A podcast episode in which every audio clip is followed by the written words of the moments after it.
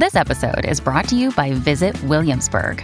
In Williamsburg, Virginia, there's never too much of a good thing. Whether you're a foodie, a golfer, a history buff, a shopaholic, an outdoor enthusiast, or a thrill seeker, you'll find what you came for here and more. So ask yourself, what is it you want? Discover Williamsburg and plan your trip at visitwilliamsburg.com.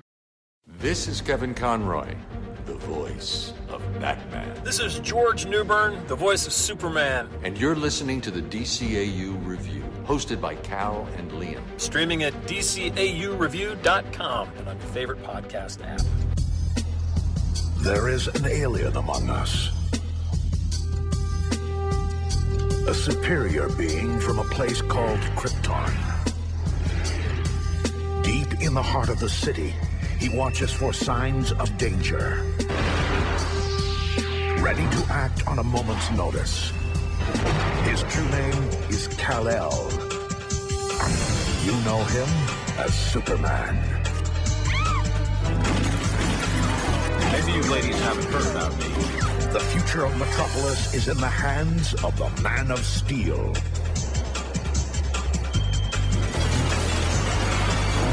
Get up! Superman. Get up. He's gonna be busy. I said get up. Superman.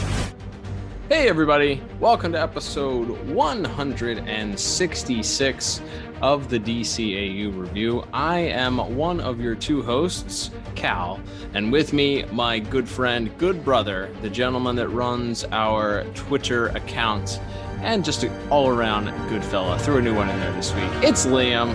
Liam, welcome to episode 166 of the DCAU right. We are uh, in the middle of July here, getting into the second week here. And yeah, we got another interesting episode of Superman to talk about this week, uh, featuring a, a big monster, but also uh, the introduction of a, a different kind of monster, perhaps. Uh, with the introduction of a character that uh, plays somewhat of an important uh, background role in in both this series and uh, later on in Justice League. That is right, Liam. We this week we are covering the Superman the animated series as we are are all month long, as you mentioned, and uh, this episode is titled "The Prometheon," uh, which, depending on which uh, which wiki source you get your information from, could be uh, referring to a Greek god or perhaps a fourth world Jack Kirby character of the same name. Uh, but we'll get into that when we discussed some of our plot and visuals, I am sure. Uh, but this episode, Liam, originally debuted on the Kids WB back on September the 12th. 1997, Liam, which means in just about two short months here, uh, we will be celebrating the 25 year anniversary of this episode. So, uh, before we uh, get into our plot, animation, and visuals, music, and voice acting for this week, I believe that uh, we have our unsponsored segment discussing the official IMDb synopsis. That's right. And this is for the episode The Prometheon, which was written by Alan Burnett and Stan Berkowitz, directed by Nobuo Tamazawa, with music by Michael McCuistion and animation by TMS. And that synopsis reads as such. While on a space mission, Superman discovers a massive humanoid stone giant lashed to an asteroid. It breaks loose and runs amok amok.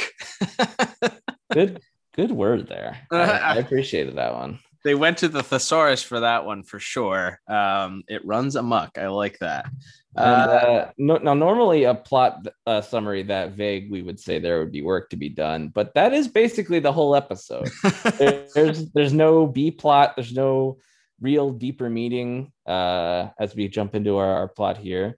Uh, episode opens with a a combination military star labs. Hey, this show uh, I think predicted the future. You know, everyone always likes to point out when like the Simpsons predicted something. This uh this episode here predicted the Space Force. That's right. The military, the military involved in space missions. Uh, 1997. Uh, it's September the 12th, 1997. See if there were any Simpsons uh, references before then, but if not, definitely uh, the DCAU gets the crown for that one. Absolutely, but yeah, so there's this combination Star Labs uh, military operation to blow up this giant asteroid that's heading towards Earth. People, we're in a war. The stakes are high. If we lose, that asteroid will hit Metropolis in a matter of hours. Ten million lives will be wiped out instantly, and they'll be the fortunate ones. It's up to us to destroy it as we would any other enemy, utterly and completely. Any questions? No, sir! Still think we need the alien? Superman soon arrives. We and this is where we get the introduction to, as we alluded to, uh, the uh, first uh, in timeline appearance of General Hardcastle, who's uh, this character that just kind of gets brought back a few more times uh, throughout this series, and then uh, again in Justice League Unlimited later on. But Plays a pivotal role in Justice League Unlimited, actually. Absolutely, they sort of uh, retroactively make him the the linchpin of uh, of how the the clone of Supergirl is brought about, and uh, as well as some of the other uh, Cadmus stuff that we've uh, we've covered in that in that episode, Fearful Symmetry, which you can hear uh, back in the archives at dcaureview.com. But uh, yeah, so we get his introduction immediately. We we are told that he doesn't like Superman. He doesn't like the grandstanding and and the fact that Superman is not necessarily loyal or beholden to uh, any any world government or or any country at all and is sort of a free agent as it were and how that makes him nervous. And so he wants to go ahead and proceed with the mission without superman's help. But of course right then right there superman in his nice spacesuit which again as we sort of alluded to last week there's a perfect uh, kenner hasbro toy of this spacesuit.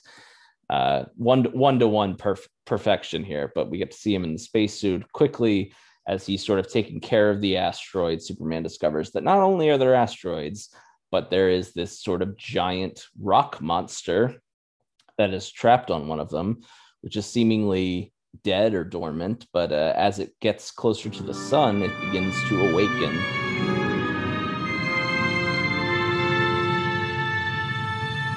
There's no doubt about it. The creature is slightly warmer than the asteroid. And listen to this.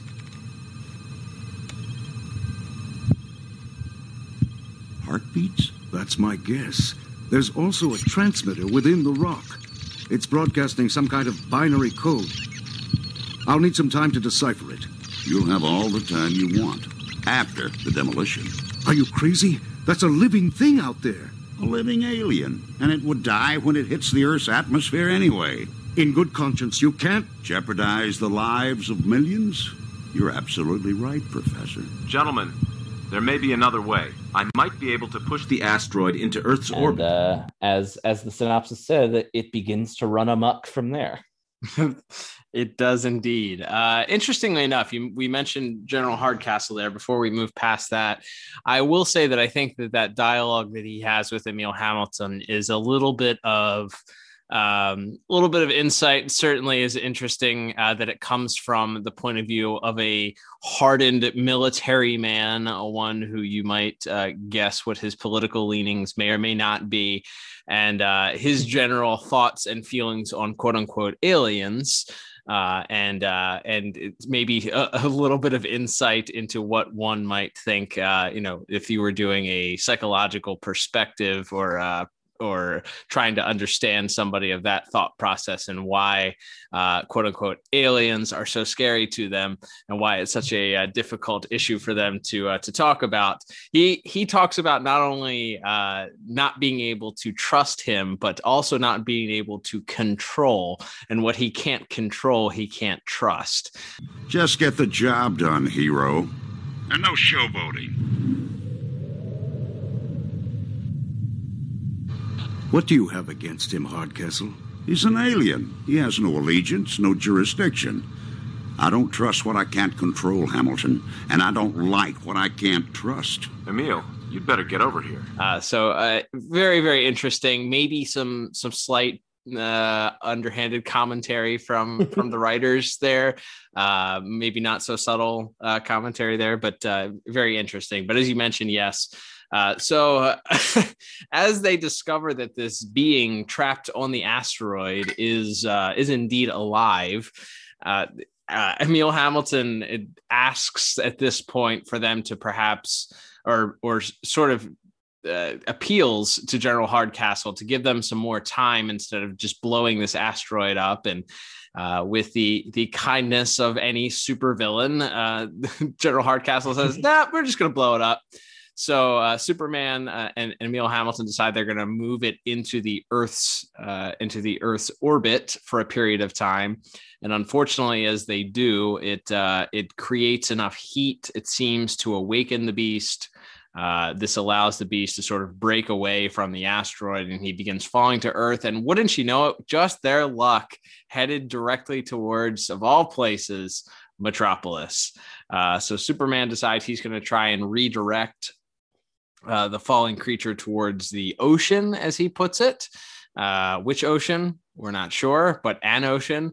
So uh, he does his best to do that. And, and uh, as the beast drops towards the ocean, uh, wouldn't you know it? There's a nice family out on a cruise ship or their own giant yacht out for a nice afternoon trip. And uh, as the beast lands into the water, it creates a giant tidal wave that Superman has to sort of save this yacht uh, from being capsized in. Uh, from there, uh, he sort of loses the beast, and uh, and uh, we learn learn from there that uh, the the beast is somewhere in the ocean and begins coming into contact with a a sub, perhaps a nuclear sub, and uh, begins attacking said sub. and Superman, who thankfully is patrolling the ocean in his deep dive Superman costume.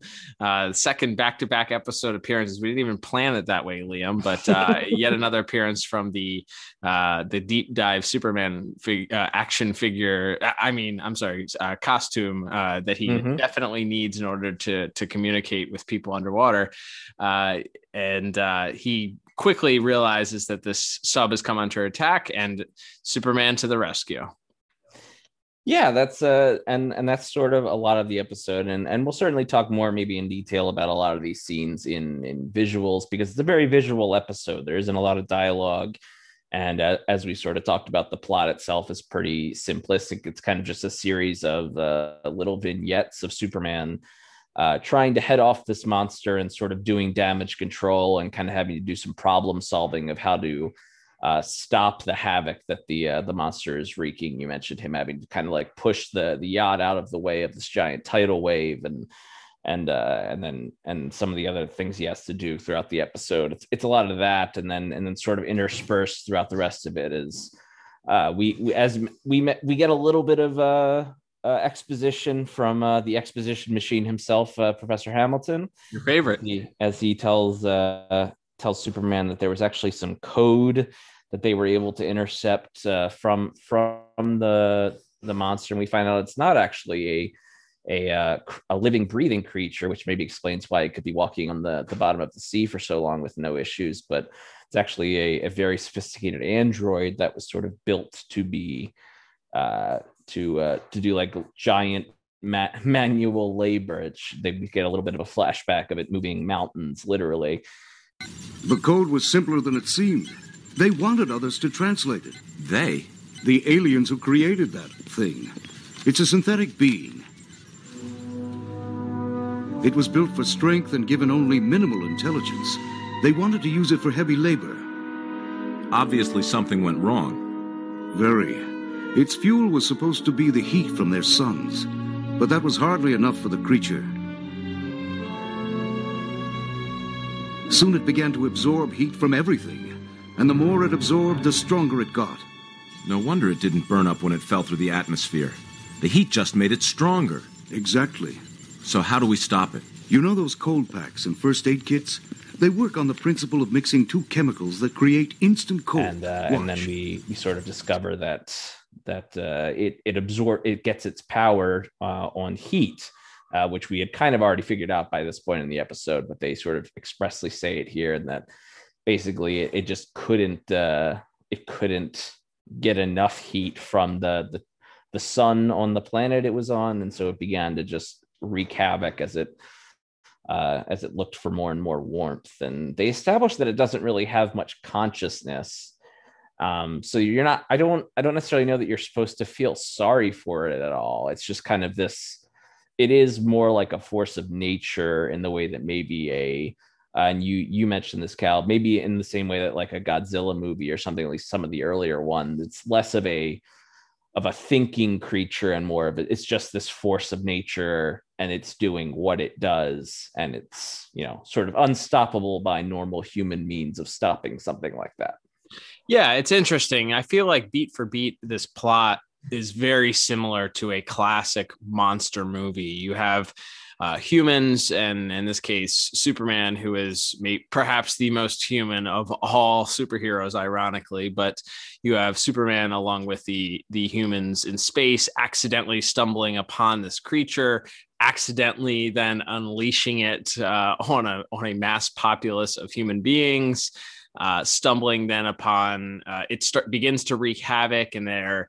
sort of at a loss on how they're going to stop it uh, suddenly there's this sort of uh, this this master key that unlocks everything and how they're going to figuring out somebody comes up with the brilliant plan and using sort of observation of how the creature's acting to the one achilles heel per se and where the creature is drawing its strength from.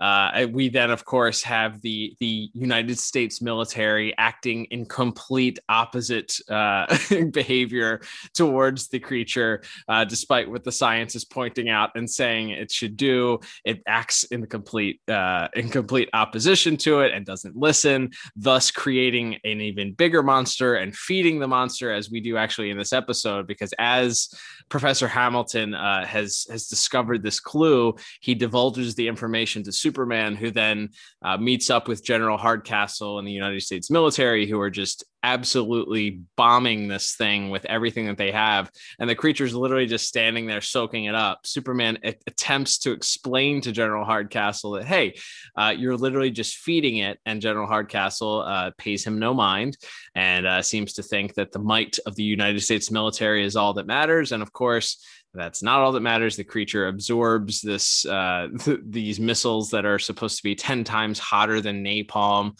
and then simply turns his back and walks away, uh, headed towards Metropolis itself. At this point, uh, so uh, you know that that sort of follows that beat by beat, where the the military and the people who are using the, their might to attempt to stop this creature are are not listening and end up actually making the problem worse. Uh, but of course uh, Professor Hamilton and Superman kind of put their heads together and figure out, well, if heat is what uh, causes this creature to to be motivated and gives him his sort of food, uh, what what if we did the opposite and sort of cooled him down? So uh, they decide they're to have they're to lure him to this place and they're to dump these two chemicals to sort of give him an insta freeze uh, in order to to freeze him in place, and they do so, uh, or they're deciding that they're going to do so. So then it's up to Superman to figure out how he's going to lure.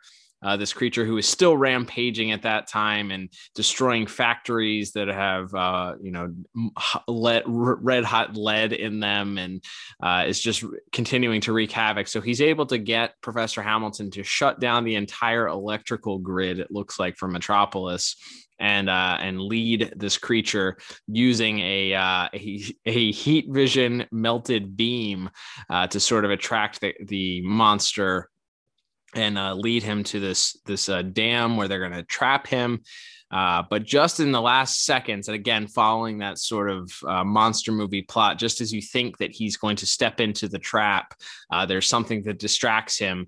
And that is that uh, just by happenstance, nothing that the military did this time, but the clouds sort of roll away and the moonbeams uh, begin sort of feeding this Prometheon. So then that's the last sort of hiccup.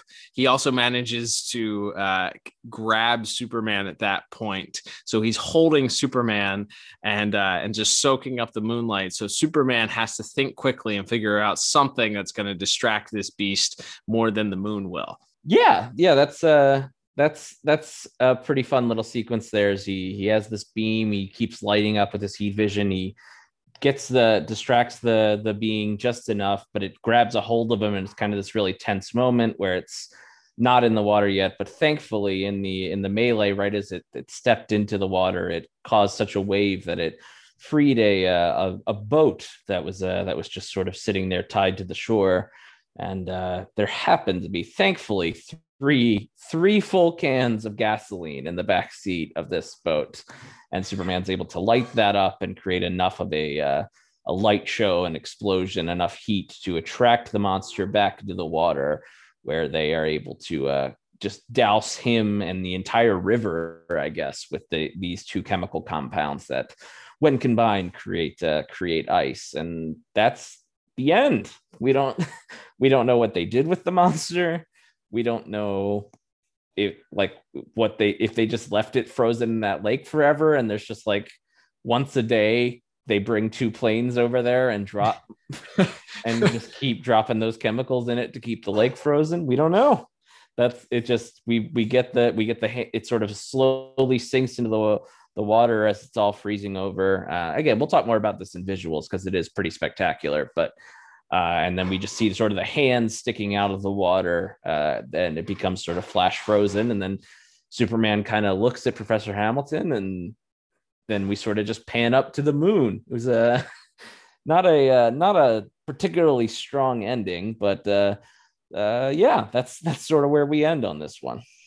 Yeah, it is a is a bit of a of an odd choice to end the episode there. There's no resolution, as you said. This character never never comes back again. And I guess we can uh, begin to talk about our scores for plot here. I do like that it sort of follows that classic uh, monster movie trope of of the the plot, as we just said. It's very formulaic, but at the same time, a lot of these uh, there are a lot of episodes of DCAU shows that are sort of homages or direct nods to some of those classic films. So having a monster movie film uh, that uh, homage isn't certainly isn't a crime, and it's uh, it's certainly the way that they did it is certainly interesting. We talked about it; it is a very visually heavy uh, episode, uh, so a lot of it relies on those visuals. The plot itself isn't very uh, nuanced, as you said. There's not a lot of uh, there's not a lot of of tension other than the you know, is Superman going to get frozen by this thing? And is the military going to screw it up enough where they're, you know, he's going to destroy the city? But at no point does it feel like, you know, Lois and Jimmy are not in any sort of danger. No one we know of uh, is in real, real danger because the Prometheon never really makes it to the city. He's sort of on the outskirts of the city in what I guess is like a factory district or something like that. So there's not really a lot of, you know, is there going to be a you know, is there going to be some uh, uh, uh, high stakes here? It's not a lot of high stakes. It's not. It's not really a lot of uh, you know potential consequences that we are afraid of. So it moves very quickly also. And I think having a 22 minute episode to do that, not that this deserved a two parter, but it could have maybe allowed the plot to breathe a little bit, maybe maybe you you you know you have some of that nuanced stuff in there. You have superman struggling with figuring out how they're how they're going to do that how they're going to stop this beast. It, it, something. I think i think 22 minutes to tell this story was a little bit too short and maybe well maybe this is a story that would have been better for a comic book. I, I don't know something something a little bit different than what we ended up getting. Um, the ending is very bizarre not having any sort of resolution. There's no no general hardcastle forced to you know to to admit that superman isn't isn't a bad person or has to kiss up to him. There's no real difference between the characters from the beginning to the end of this episode. It's really a very self-contained episode. So for all of those reasons, I ended up giving plot a six out of ten. What about you? Yeah, I'm just a notch lower. I went five out of ten. Um, I I think it's it's a fine, breezy 22 minute episode. Uh, but as far as a, a story, yeah, it's there's not even really the only thing resembling a, a B plot to the episode is the stuff with Hardcastle. And it's basically basically confined to these two scenes that we talked about the first scene in the spaceship and then later on when they're bombing the thing and superman kind of tries to get him to stop. But yeah there's no there's no comeuppance for him where you know one of his superiors shows up and and you know gives him a dressing down for not listening to Superman or something or or you know yeah so it's it's it's very kind of one note. Like I said it's just it's a lot of Superman going from action set piece to action set piece and and sort of doing problem solving with whatever the the giant monster is uh, uh, has been doing in in that area so again, not without its fun, and we'll certainly talk about uh, more about that, uh, the fun stuff in, in visuals in a second here. But yeah, overall, uh, pretty pretty flat uh, overall. I thought. Yeah, yeah, for sure. All right, Liam, let us move on then to our animation and visuals here. And uh, this week, I believe uh, we have another director here who, who probably may have only directed this episode. I don't know if there were any other episodes listed uh, to his name or not. Uh, but uh, we do have some interesting visuals here. As we said, uh, not a lot going on with plot, and certainly not a lot going on with voice acting because there's not a lot of dialogue. So music and visuals really had to uh, sort of carry the episode here. Um, I will say that uh, the first thing that I had written down here is that the Prometheon itself boy is oh boy is that a jack kirby design uh, or or an homage to pretty much every jack kirby design ever right yeah and as you alluded to these this is at least loosely based on these these characters from the the new god uh, jack kirby comics called the the promethean giants and if you if you just google that the first image you'll see is a big giant rock monster uh, in metal shackles strapped to an asteroid, so you can see where a lot of the the uh, the visual uh, uh, uh, motif sort of came from for this episode. But yeah, I th- I think that the design itself is yeah it, it is pretty basic. It, you know, looks it's just this big hulking brown monster.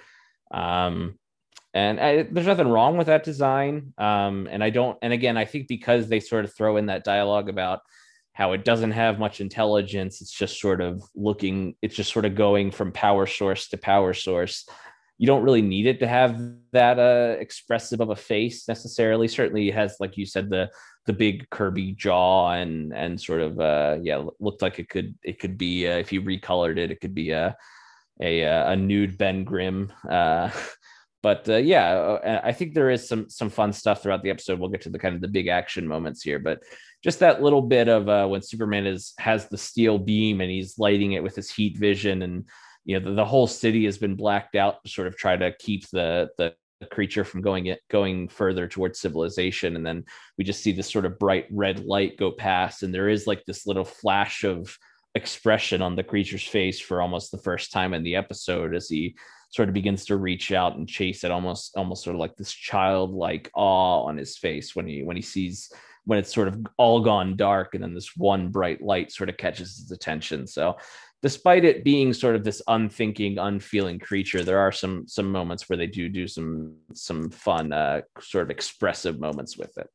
Absolutely. And it's interesting you mentioned that. Yeah this is uh those promethean giants were uh, part of uh, jack kirby's fourth world. And there was uh there, i believe i read in storyline that they were actually uh, banished to the fourth or to the source wall at some point. Uh, so I, I don't remember off the top of my head, but it'll be interesting. We know that uh, in one of the very final episodes uh, of of the DCAU, uh, there is an interaction with the source wall. So we'll have to take a look and see if we can find a Promethean in the uh, in the source wall when we get there. But yeah mm-hmm. so so uh, I, I i think visually i, I think striking uh, the very first thing sort of is that rotation that happens as superman discovers the uh, the the giant tied to this asteroid and it sort of pans around the asteroid itself and sort of zooms out and you kind of get the idea of just how large and hulking this creature is mm-hmm. Uh, right off the bat just a really cool visual seeing it sort of uh, embedded in this giant asteroid with these spines on its wrists. Uh, a kind of a striking image there, and it really does. Uh, there's actually an issue of Swamp Thing, Swamp Thing number 62, uh, that uh, has a cover that's exactly uh, that image exactly. So Google that if you're interested in checking out checking out that maybe where that image dr- draws its its source material from. But as the creature itself begins falling to Earth after it's entered into the into the Earth's orbit and uh, begins to burn up. I thought that was I thought that was great. We haven't really talked about Superman's spacesuit very often, but uh, you know, since we talked about it last week with Deep Dive Superman, we might as well talk about Neutron Star Superman also, which is uh, which is the name of the action figure that Kenner gave. Uh, you can throw that in your Google machine if you want to, and check out the uh, check out the images of Neutron Star Superman. You may have had that action figure growing up. That was one that I had. I think I got it probably for my birthday in 1998 or something like that. My 10th, probably my 10th or 11th birthday. I remember getting that. Uh, it was one of my prized possessions uh, such a great, great uh, uh, figure, very faithful to the uh, to the look of the series. Weirdly, just the chest plate of the figure came off though, so like the he would still have half the helmet on, and you just see a suit underneath of it. Yeah, kind of a kind of a strange choice, but uh, yeah, it's it's it's cool. I, I like I like seeing that design again. It's it's simple. Um, but it's uh but I, yeah I, I, like that design and it was always kind of cool to have something because they do all these outlandish toys so it was kind of fun as a kid to have one that actually represented something you'd seen in the show a few times. But yeah it's fun that that whole sequence where the the the monster starts falling to earth and it's sort of burning up on reentry and then he flies to sort of catch up with them and the suit sort of slowly burns uh, it uh, burns off of him to reveal just the regular Superman suit underneath. And then there's a really some really interesting color palettes in that scene too, because everything's sort of red, but as Superman sort of tries to grab hold of it, his costume instead of being like a really bright blue or something, I guess sort of mixing the red and the blue together, he has like almost a purplish hue to his suit. Yep. In that scene, and as he sort of tries to catch up, and does for a moment as he's trying to sort of nudge it so that it doesn't land in the heart of Metropolis, but lands in the in the water instead, and and uh, and and then sort of falls back into space as as the creature keeps falling. So that yeah, there's some uh, some really really tremendous. All like we said, most of the episode is just him Superman flying around. Like we said, having to deal with the you know the tidal wave that it creates. So he has to kind of push this yacht out of the way, and then sort of getting the, the the nuclear sub away from it while they're underwater a lot. Uh, this episode once again animated by tms just like last week's was and another a lot of another a lot of fantastic animation when it comes to the water. Very fluid uh, uh no pun intended. And uh, and uh and that that final sequence there uh as the the chemicals are sort of combining to create the ice uh, is is quite stunning as well yeah, you might even uh, we might even come back to talk to with that one in uh, in a little bit here. But I, I would agree with you. I think the whole the the tension of the scene being built of well, we need to get him into this body of water around the dam. Is he going to step into it? um, you know the moon as he as the clouds roll away from the moon and he sort of just stands there with his arms spread out sort of soaking up the heat from the moon um, I thought that was great. Uh, you already mentioned the the scene with Superman sort of leading him with sort of like a candle, uh, almost like leading this monster, a Pied Piper esque moment, leading him with this uh, this this steel beam lit. Uh, I, I, thought also at, right after the the military uh, has bombed him and they're attempting to run away from him. I thought it was interesting. There's a shot of uh, inside one of these tanks that's sort of uh, retreating and still continuing to fire at this creature. There's a shot where they pan inside uh, the the actual tank itself, and they kind of give you a visual of the the Prometheon's foot coming towards them. That was great. There's another shot later on where his foot comes down uh, right on top of Superman. They kind of give you Superman's perspective as the foot comes towards you. Um, and even the way that the Prometheon moved, I thought that that was interesting too, because it really gives you this sense of, of weight and how the creature is. He moves in slow motion, which I feel like is sort of a, a, a classic uh mon- another classic monster movie trope where or trope where you feel like you know a creature this size should it should be generally moving faster than than one would one would understand. But because of its weight and because of the way that gravity works it takes a lot for it to rear back and sort of swing at superman. There's multiple times where it does that and sort of trips or falls uh, whether it's under the water as he's attacking the sub or later on as Superman is sort of swinging past him, attempting to hit him. Uh, but I love the way that the creature just sort of lumbers and moves through the scene very slowly and de- deliberately. Um, you know, a creature of that size would generally, because it's so much weight moving forward and backward, uh, it would take a little bit for it uh, to move forward. So I, I love that yeah you definitely get that that feeling that almost you know every every step it takes could you know kind of cause a cause an earthquake or a tidal wave and they they definitely give a good a good feeling of of and i think that's that's kind of one of the cool things about that that sequence where they sort of shut the power off in the whole city and you sort of slowly see all the lights and the skyscrapers turn off and then he kind of looks to the left where there's sort of factories and warehouses and those lights shut off and even sort of the the flames at the at the top of the like the smokestacks of the factories sort of all go silent and and you you sort of do get that sense of like yeah if he actually walked into the city it would be it would be a cataclysmic event for it. So yeah i think they did a good job of establishing the the general scale and and sort of just the power that and and havoc that this thing can create just by sort of walking around much less if it's actually antagonized in any way for sure, absolutely. Um, for all those reasons, I, I think this episode is great. I think that uh, the scene, as you said, even as the creature begins to freeze and Superman is within its grasp, and there's sort of a tension building, is Superman going to be able to escape? I don't know what would have happened if Superman had been frozen again. We don't know if this thing is supposed to be like permafrost where it's frozen for forever or superman wouldn't have been able to get out but there is a little bit of tension there. Is he going to escape in time? And he sort of uses the, the the steel beam as leverage to get out of the creature's hand. Um, and then they sort of just pan up again to the night sky afterwards. Uh, so I, I think there's a lot of great visuals here. There's a lot of amazing uh, things to really appreciate here visually. I love the odes and the homages to Jack Kirby's drawings. You and I both have a soft spot for Jack Kirby and his artwork. So mm-hmm. uh, we, we, both love that. So, for all those reasons, I gave uh, visual and animation a very strong nine out of 10. What about you? Yeah, I, uh, I ended up giving it the exact same score, a, uh, a nine out of 10. Yeah, it's it's wall to wall action and and we talk about that sometimes when one of the one of our categories is maybe lets us down a little bit and uh, or in this case with the plot I, I, I think the plot itself is ex- executed fine it's just there isn't much to it but uh, so much of this episode is a is a, visual uh, feast for the eyes and yeah i thought they they did a, a pretty strong job all the way around all right, Wayne, let's move on to our next category. That is going to be music.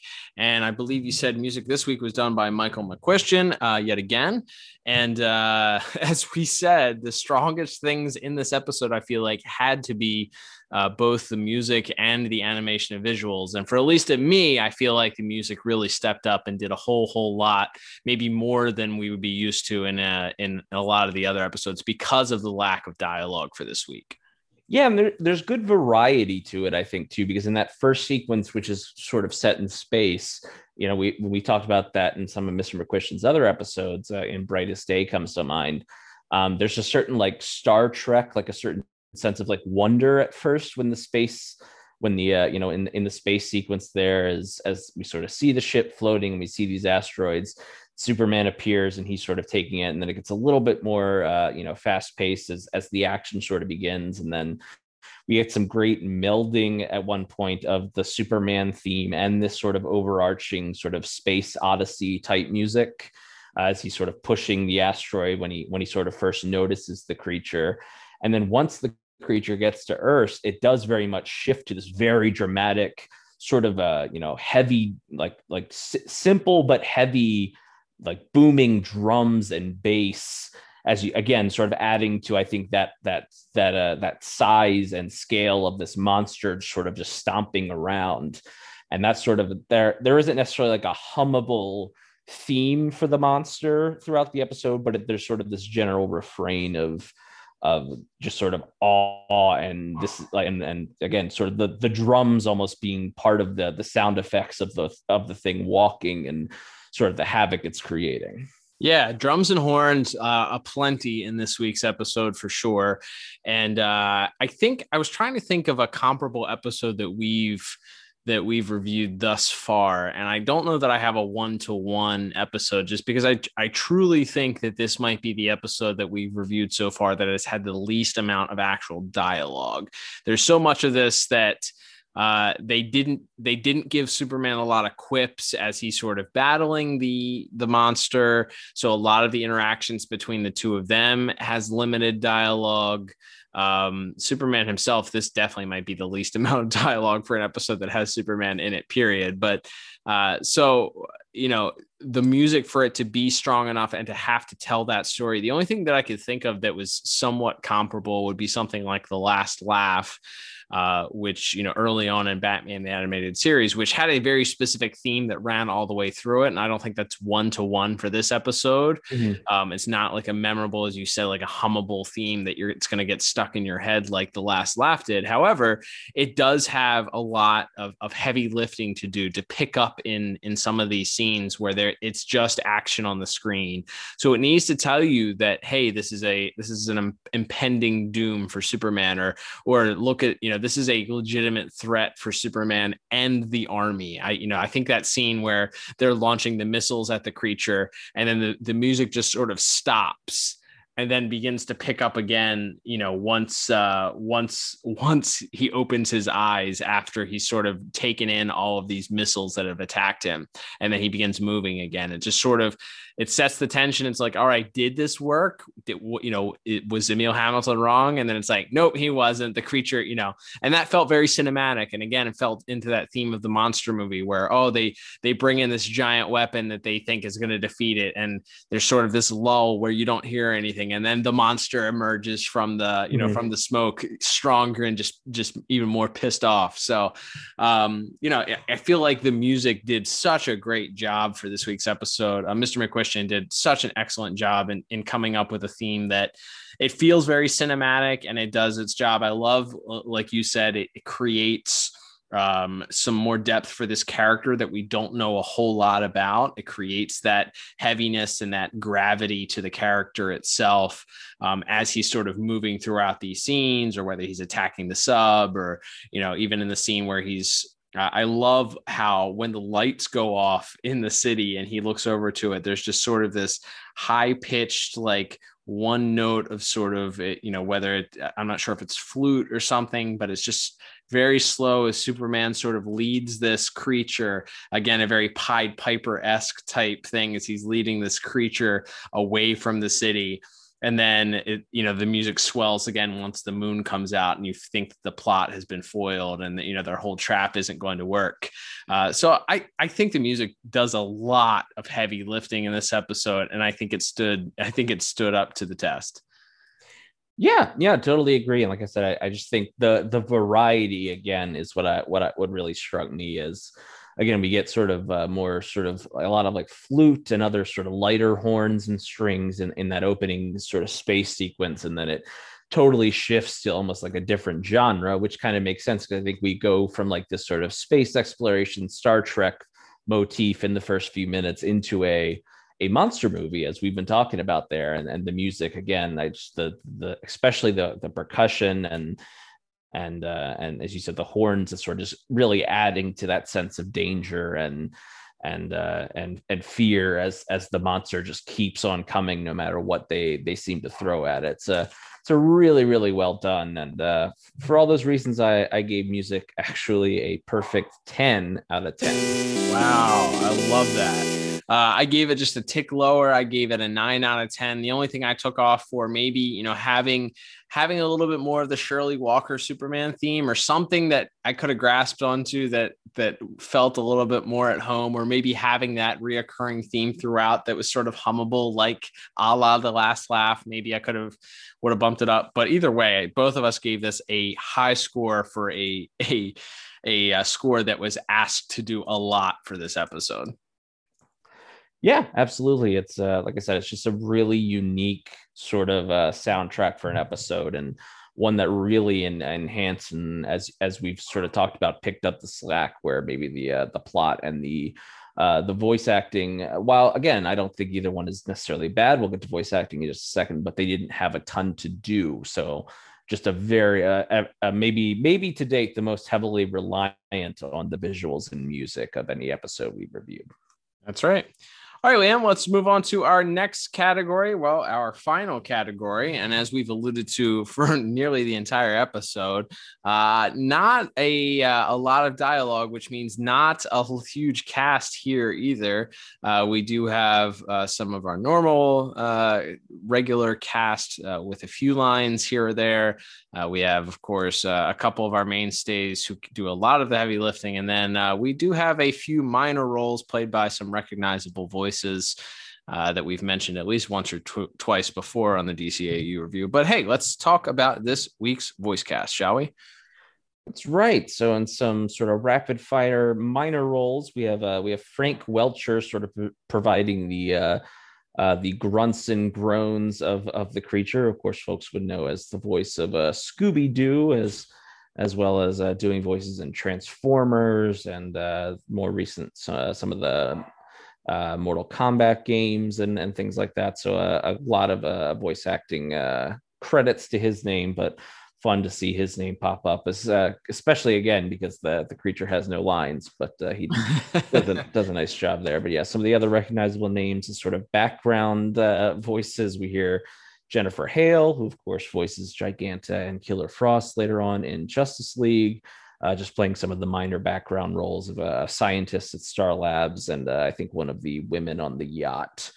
And then uh, we have Townsend Coleman, who uh, we always talk about. You would probably know him best as the as the voiceover guy for uh, network television in the '90s, but uh, plenty of classic. Also, The Tick. Of course, of course. Uh, perhaps most famously in, in our household, uh, the voice of the Tick in the uh, the animated series. So uh, fun to see him again, minor role, just playing like a sea captain on on the sub that uh, the creature attacks. But then, yeah, we have uh, just literally for one scene, we we briefly have Dana Delany in, uh, as Lois and and David Kaufman as Jimmy. Uh, they get they get one kind of like quirky joke, and then we we move on.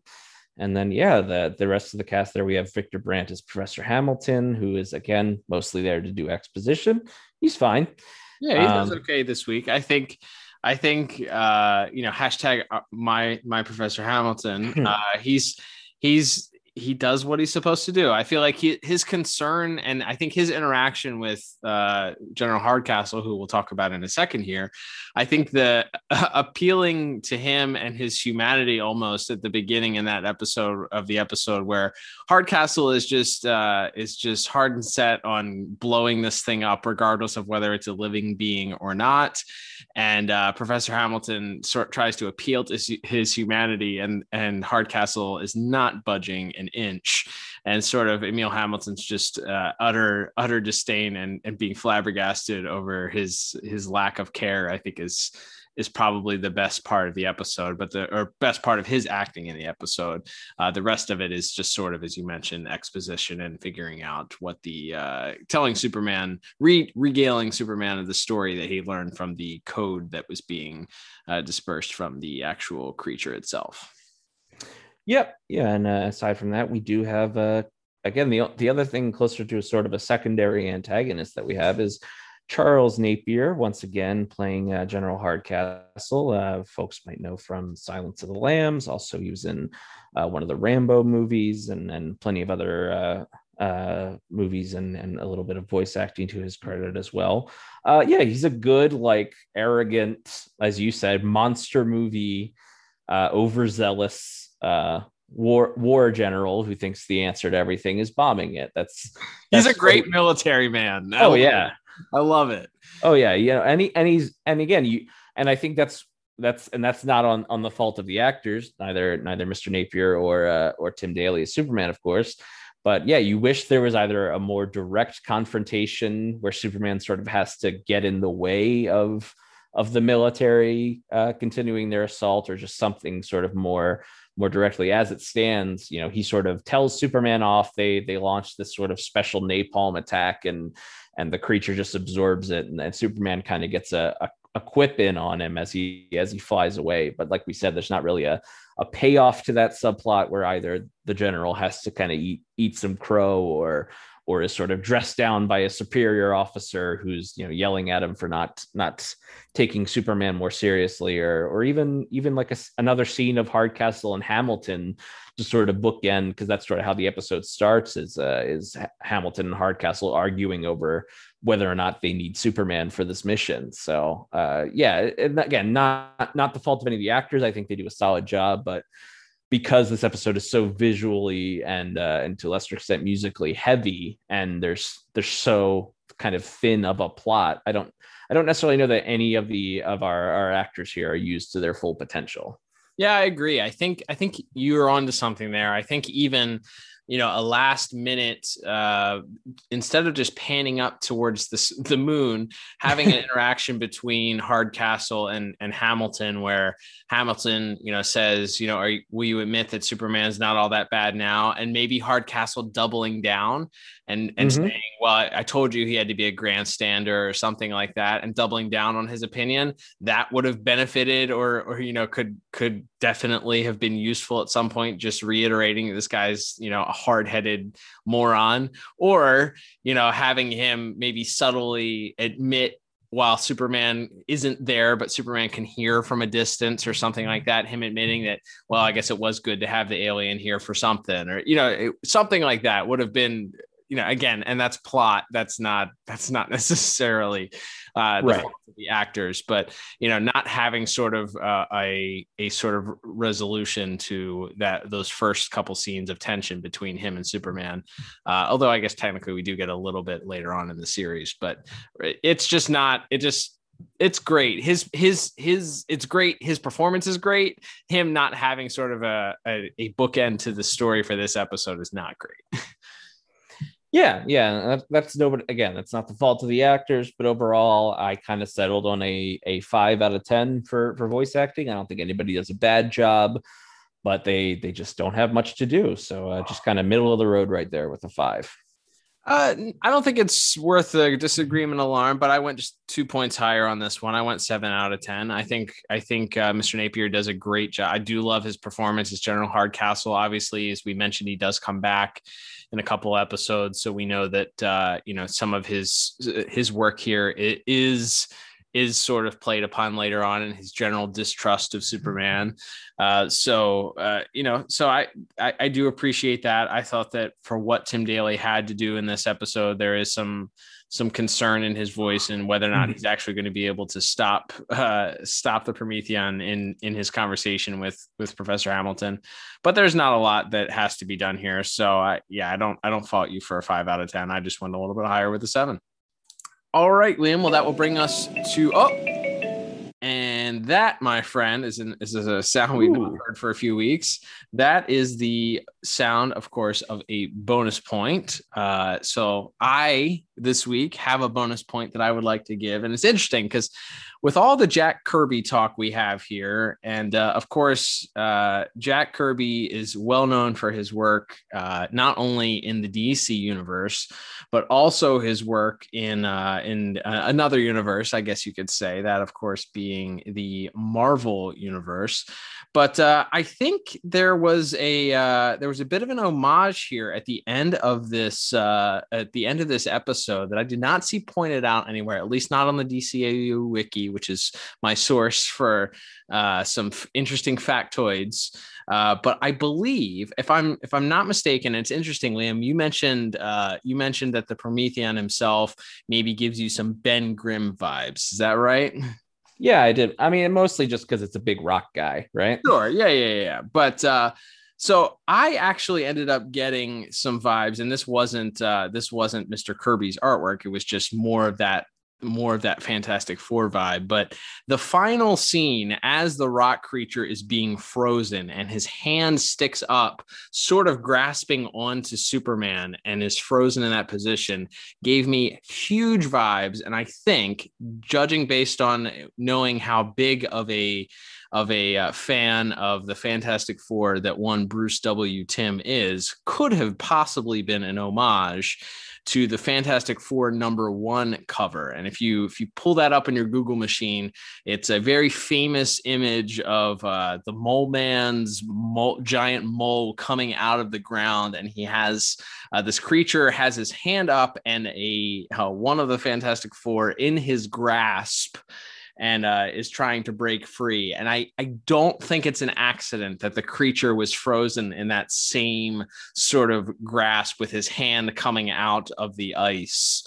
Um, so to me, that that general homage there that could have been a nice little wink and a nod to the the other company that Mr. Kirby worked for, that being, of course, Marvel Comics.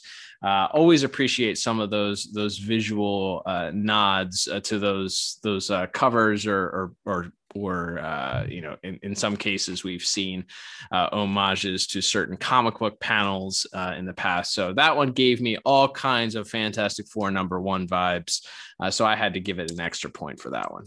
Love it. Yeah I, I would not have pulled that out but the more you uh, the the way you explained it there I, and i went ahead and put pulled it up on my google machine and yeah i I totally see that. And based, as we said, this is sort of loosely based. It appears on a on other Kirby characters. So to throw in that extra little bit of homage, whether intentional or not, it it, it definitely fits. Uh, one of the, as we talked about, many many uh, Kirby tributes that we see throughout this uh, these various series. So yeah, I love that. I love that uh, that interpretation and yeah maybe maybe that was I, I, maybe we'll try to reach out to some of the uh, the creators on on online this week if we can get an answer. But yeah, that's that's a really cool, uh, re- really cool little wrinkle that I don't think I would have picked up on otherwise. And he was credited, uh, he being Jack Kirby, was credited as the penciler on Fantastic Four number one. There's no uh, pulling up Marvel's website, there's no credited artist for the cover of a Fantastic Four number one, which was published on November 1st, 1961. But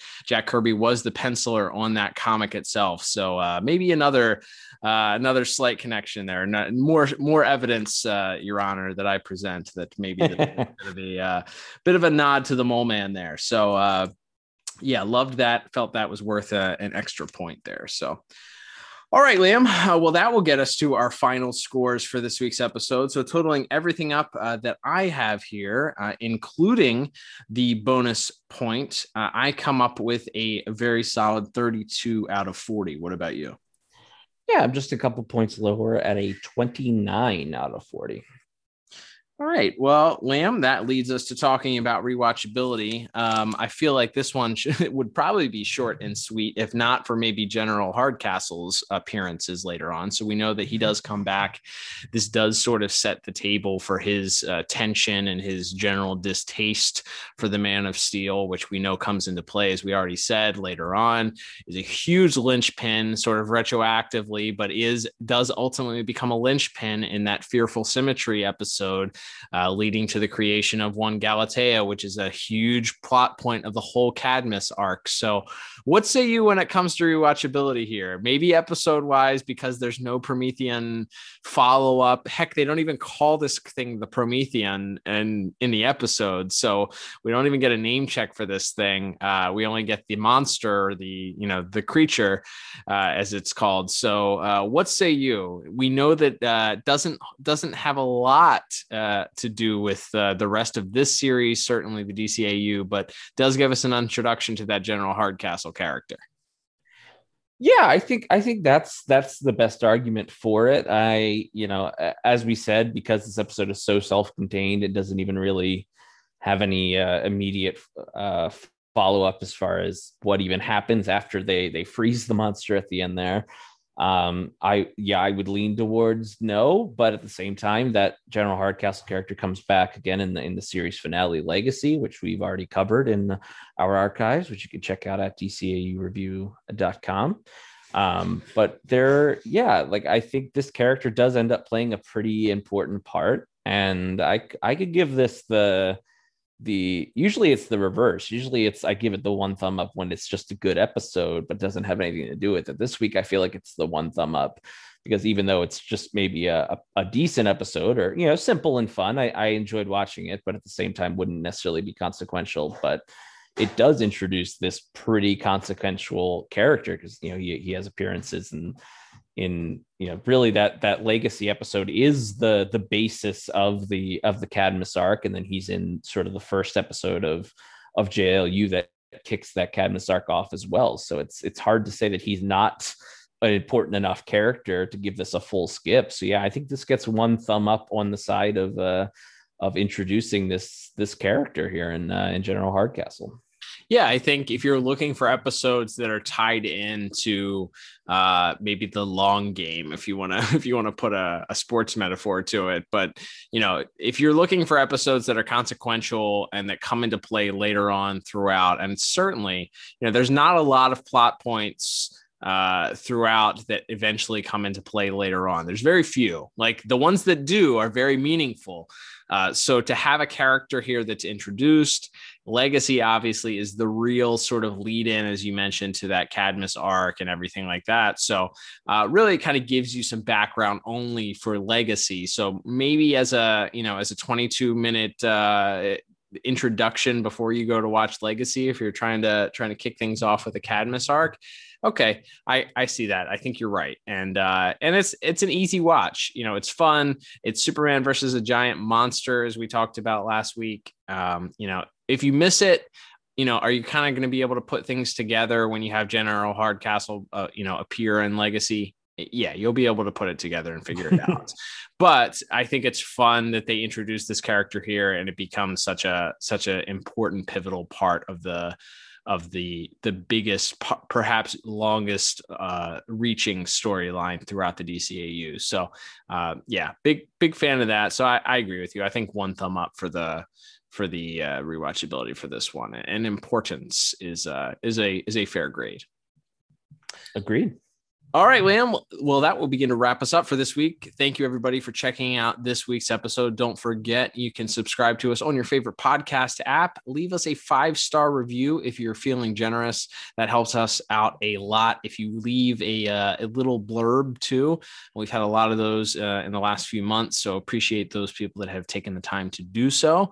Uh, but if you are interested in uh, leaving a little, little blurb, letting people know uh, what it is that you appreciate about the, the show, we would very much appreciate that. And that's one way to support us. Another way to support us is to go over to YouTube and subscribe to the Pod Tower.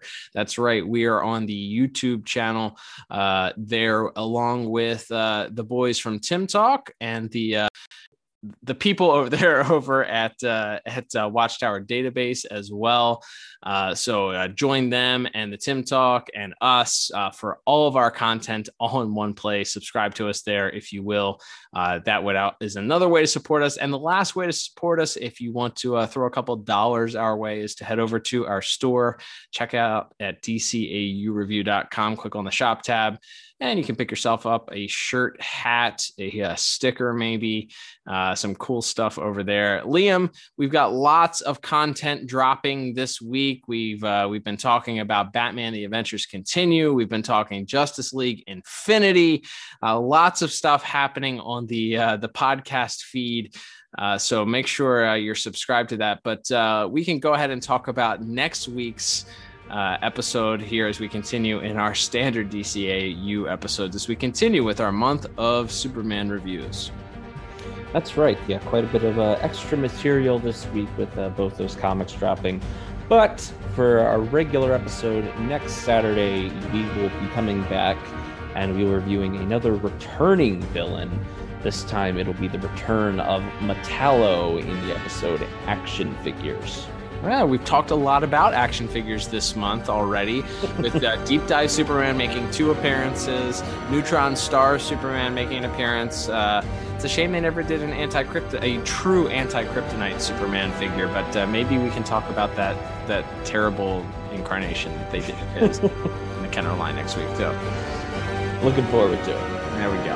All right, but until then, I'm Cal, and I'm Liam, and we will talk to you on the next episode of the DCAU review. 拜拜。